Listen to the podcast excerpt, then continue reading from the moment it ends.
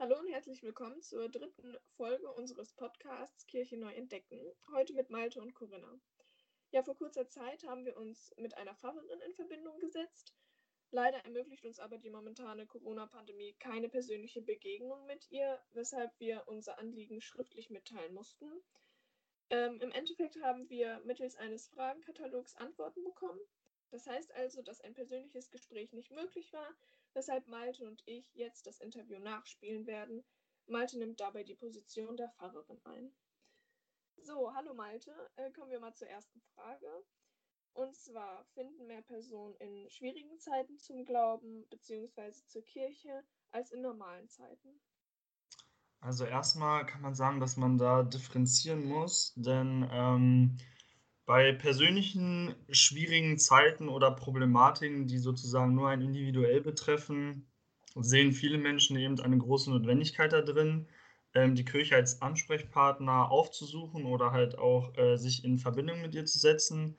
Jedoch ähm, muss man halt auch sagen, dass in Bezug auf gesellschaftliche Probleme diese Zuneigung zur Kirche deutlich fehlt, beziehungsweise also an Bedeutung verloren hat und einfach nicht so stark wahrgenommen wird, da versucht wird, die Problematik anderweitig ähm, ja, anzugehen. Okay, lässt sich also dieses Argument der gesellschaftlichen schwierigen Zeiten, nenne ich es mal, äh, auf die momentane Corona-Situation auch übertragen? Ja, das ist auf jeden Fall erkennbar, da natürlich auch aufgrund durch Ängste und Sorgen weniger Personen ähm, leider die Kirche aufsuchen aufgrund von möglichen Ansteckungen, aber eben dafür natürlich wieder auf der anderen Seite die Relevanz der Digitalisierung deutlich zunimmt, da Menschen dann versuchen, eben einen Kompromiss zu finden und sich dann ja, durch diese Neuentdeckung, inwiefern man die Kirche dann erfahrbar machen kann, den Zugang finden. Okay, also wenn ich es richtig verstanden habe, äh, kann man also sagen, dass die Digitalisierung in der momentanen Situation eine äußerst wichtige Rolle spielt, richtig?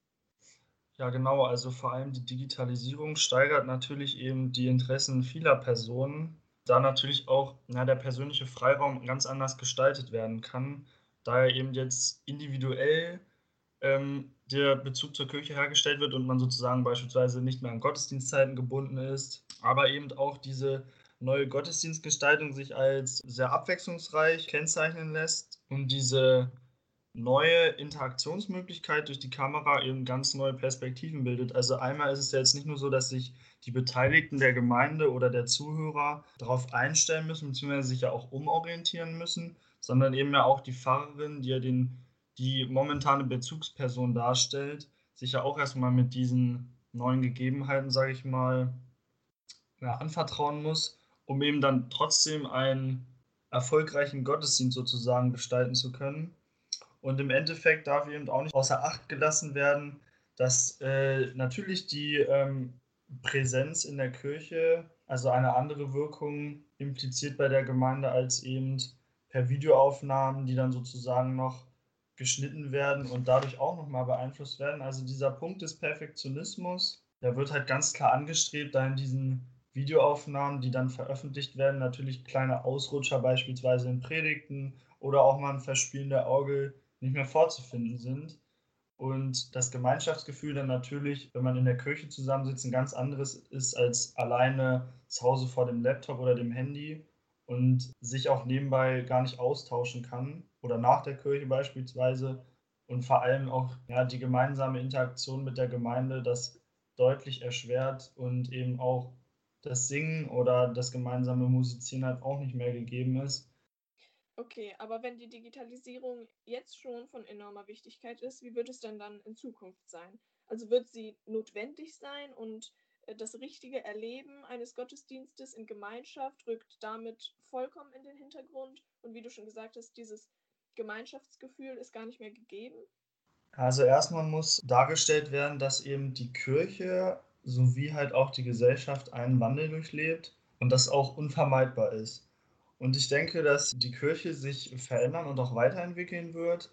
Jedoch dieses Erlebnis eines gemeinsamen Gottesdienstes kann niemals durch digitale Formen oder einen digitalen Zusatz ersetzt werden oder auch vervollständigt werden. Also gerade diese emotionale Ebene die ähm, findet da nicht richtig so den Raum für Entfaltung. Und das ist halt in diesen digitalen Formen der Darstellung halt sehr schwierig, ja, vor allem einzubringen. Du hast gesagt, dass sich die Kirche immer weiterentwickeln muss. Muss sie also auch moderner werden, damit im Endeffekt mehr Jugendliche diese Kirche besuchen? Nein, aus meiner Sicht ist es halt so, dass die Kirche erstmal keinen Selbstzweck erfüllt, sondern es geht sozusagen halt vor allem um die Inhalte und nicht primär um deren Gestaltung. Und es lässt sich halt sagen, dass die Kirche sich immer in einem Prozess befindet und die Gestaltung immer von der Gemeinde abhängig ist. Und wenn man jetzt davon ausgeht, dass auch Jugendliche sich dafür verantwortlich fühlen, können sie den Gottesdienst natürlich auch mitgestalten. Dadurch wird dann automatisch eben dieser aktuelle Zeitbezug hergestellt und von daher muss eben ja Außenstehende, also von daher müssen Außenstehende sozusagen auf die Gestaltung bzw. das innerliche Kirchengeschehen einwirken und die Glaubensinhalte sind dabei unveränderbar. Ja, einige Jugendliche haben sogar schon Vorschläge zum Modernisieren der Kirche abgegeben, zum Beispiel andere bzw. modernere Lieder, alltagstauglichere Themen, also vor allem Themen, die auch speziell auf Jugendliche gerichtet werden, oder halt wie das Thema heute auch ist, die Digitalisierung in Form von Online-Gottesdiensten und so weiter. Was hältst du denn davon? Also ich kann nur sagen, dass ich diesen Vorschlägen auf jeden Fall mit einer großen Offenheit und auch Begeisterung entgegentrete, da natürlich auch durch diese äußeren Einflüsse immer wieder neue Impulse geschaffen werden und man eventuell für einen Gottesdienst ganz andere Ziele verfolgt und auch Schwerpunkte setzen kann. Und die Kirche kann aus meiner Sicht von jedem gestaltet werden, der das auch möchte und sich vielleicht auch dafür verantwortlich fühlt. Denn die Kirche ist eben nicht nur an den Pfarrer oder die Pfarrerin gebunden und eine in sich geschlossene Institution, die nicht dafür bereit ist, Außenstehende auch ja, teilzuhaben. Gut, ja, es ist schön zu wissen, dass also jeder Einzelne willkommen ist in der Kirche und sogar aktiv mitgestalten darf. Ja, sehr schön. In diesem Sinne werden wir in der nächsten Folge das Interview weiterführen und genauer auf das Verhältnis zwischen Kirche und Jugend eingehen. Dankeschön, Malte, für das äh, Interview. Ja, gerne doch. äh, wir sehen uns in der, wir hören uns in der nächsten Folge.